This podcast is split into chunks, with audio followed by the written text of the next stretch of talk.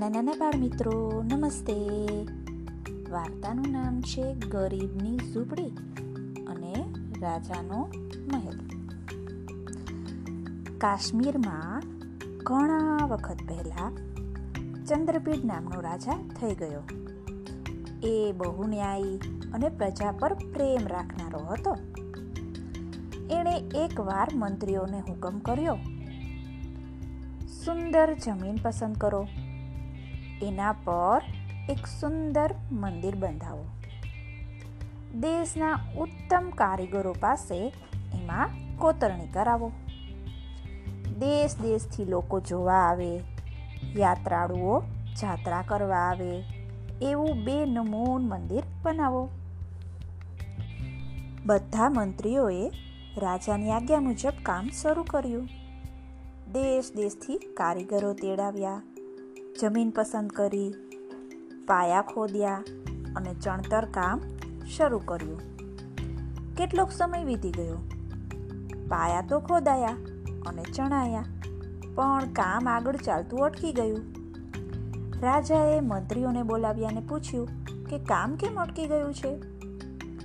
મંત્રીઓએ કહ્યું કે મંદિરના કામ માટે અમે પૂરેપૂરા ઉત્સાહી છીએ, પણ એમાં એક અડચણ ઊભી થઈ છે. રાજા કહે, શી અડચણ ઊભી થઈ છે? મંત્રીઓ કહે, મંદિરના ચણતર કામમાં એક ચમારની ઝૂંપડી વચ્ચે આવે છે. અમે એ ચમારને ઘણો સમજાવ્યો, પણ એ સમજતો જ નથી. રાજા કહે, એને વળતર આપો, મોં માંગ્યા દામ આપો, એનું મન રીઝવો. મંત્રીઓ કહે, રાજન, મોં માંગ્યું ધન આપવાની અમે વાત કરી ત્યારે એણે કહ્યું કે આ વસ્તુ ધનથી મોલવી શકાય એવી નથી. હવે એને કેવી રીતે સમજાવીને રાજી કરવો? એ મૂંઝવણમાં અમે પડ્યા છીએ. એટલે કામ થંભી ગયું છે. રાજા કહે, ચમારને મારી પાસે બોલાવો.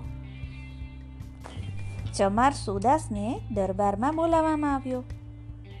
રાજાને હાથ જોડીને એ ઊભો રહ્યો. રાજાએ કહ્યું, ભાઈ સુદાસ, મંદિર જેવા પવિત્ર કામમાં શા માટે આડો આવે છે? તારી ઝૂંપડીના બદલામાં તને ગમે ને તે જમીન આપવામાં આવશે? તારે કોઈ તૈયાર ઘર જોઈતું હશે તો તેની પણ સગવડ થઈ જશે. સુદાસ બોલ્યો, હે રાજાજી, હું ગરીબ માણસ છું, પણ ગરીબ માણસનું મન ગરીબ હોતું નથી.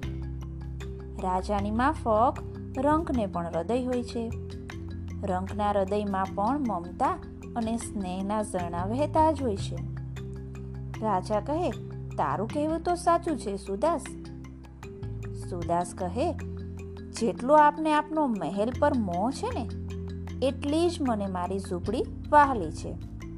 આપને તો ત્રણ ચાર મહેલ હશે, પણ મારે તો એક જ ઝૂંપડી છે અને તે પણ મને સાત ખોટના દીકરાની જેમ જીવ જીવી વહાલી છે.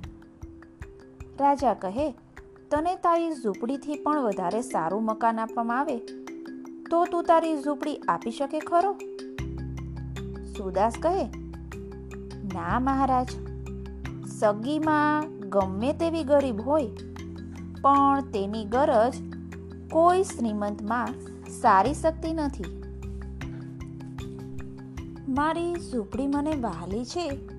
એના અનેક કારણો છે.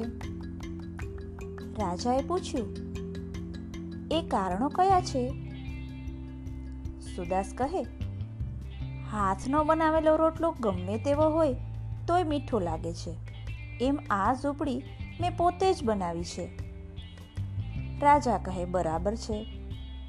સુદાસ આગળ બોલ્યો, એટલું જ નહીં, એ માટે માટીની ખીણોમાંથી મેં જાતે એની માટી ખોદી આણી છે.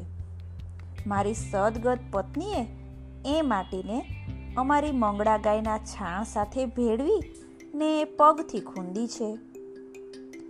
મારી નાની દીકરી જે ચેપી રોગમાં મરી ગઈ. એની નાની નાની પગલીઓ એ ગાર પર પડેલી છે. મારો નાનો દીકરો જે ઘરેથી ભાગી ગયો છે, તે આ ઝૂંપડી માટે જંગલમાંથી વાંસ ને વડીઓ કાપીને લાવેલો છે. રાજા સુદાસની વાત સાંભળી રહ્યો. સુદાસે આગળ કહ્યું, આ ઝૂંપડીને અમે ખૂબીથી બનાવેલી છે. ફૂટેલા ઘડાના કાઠલા મૂકી, હવા બારી મૂકી છે. પશ્ચિમ દક્ષિણનો મીઠો વાયુ એ હવાબારીમાંથી આવે છે ને રબારીની વાંસળીના સૂર મને ત્યાંથી સંભળાયા કરે છે. રાજા બોલ્યો, ભાઈ, તારી વાત તો સાચી છે. રાજાને જેટલો એનો મહેલ વહાલો હોય ને, એના કરતાં ગરીબને એની ઝૂંપડી વધારે વહાલી હોય છે. અને મહારાજ સુદાસ આગળ બોલ્યો, આ આંગણામાં હું રોજ દાણા વેરું છું. પ્રેમી પંખીડાઓ રોજ ત્યાં ચણવા આવે છે ને મને મીઠા ગીતડા સંભળાવે છે.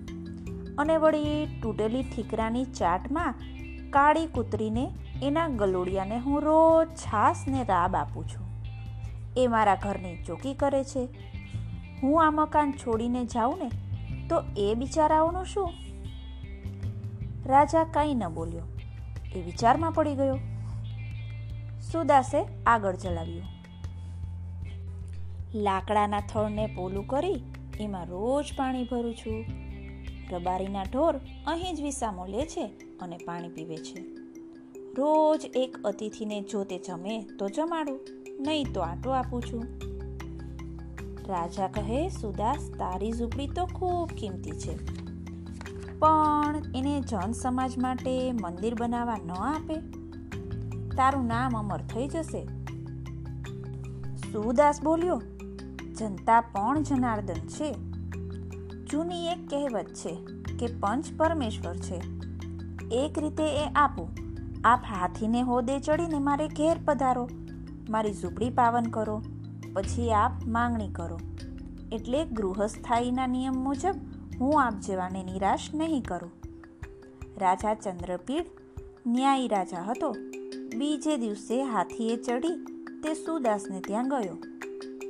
સુદાસે દોડીને રાજાજીના ચરણમાં માથું મૂક્યું. અને કહ્યું, આ ઝૂંપડી તો શું?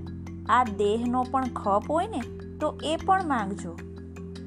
રાજાએ સુદાસને શાબાશી આપતા કહ્યું, તે આજે સહુ કોઈને બે વાત શીખવી છે. એક તો ગરીબનું હૃદય ગરીબ નથી હોતું અને બીજી, રાજાના મહેલ જેટલી જ ગરીબની ઝૂંપડી પણ અગત્યની હોય છે.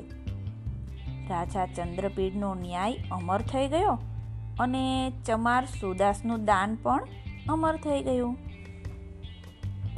નાના દોસ્તો, ચમાર સુદાસે એક ઝૂંપડી પણ કેટલી બધી કિંમતી હોય છે એ સમજાવી દીધું.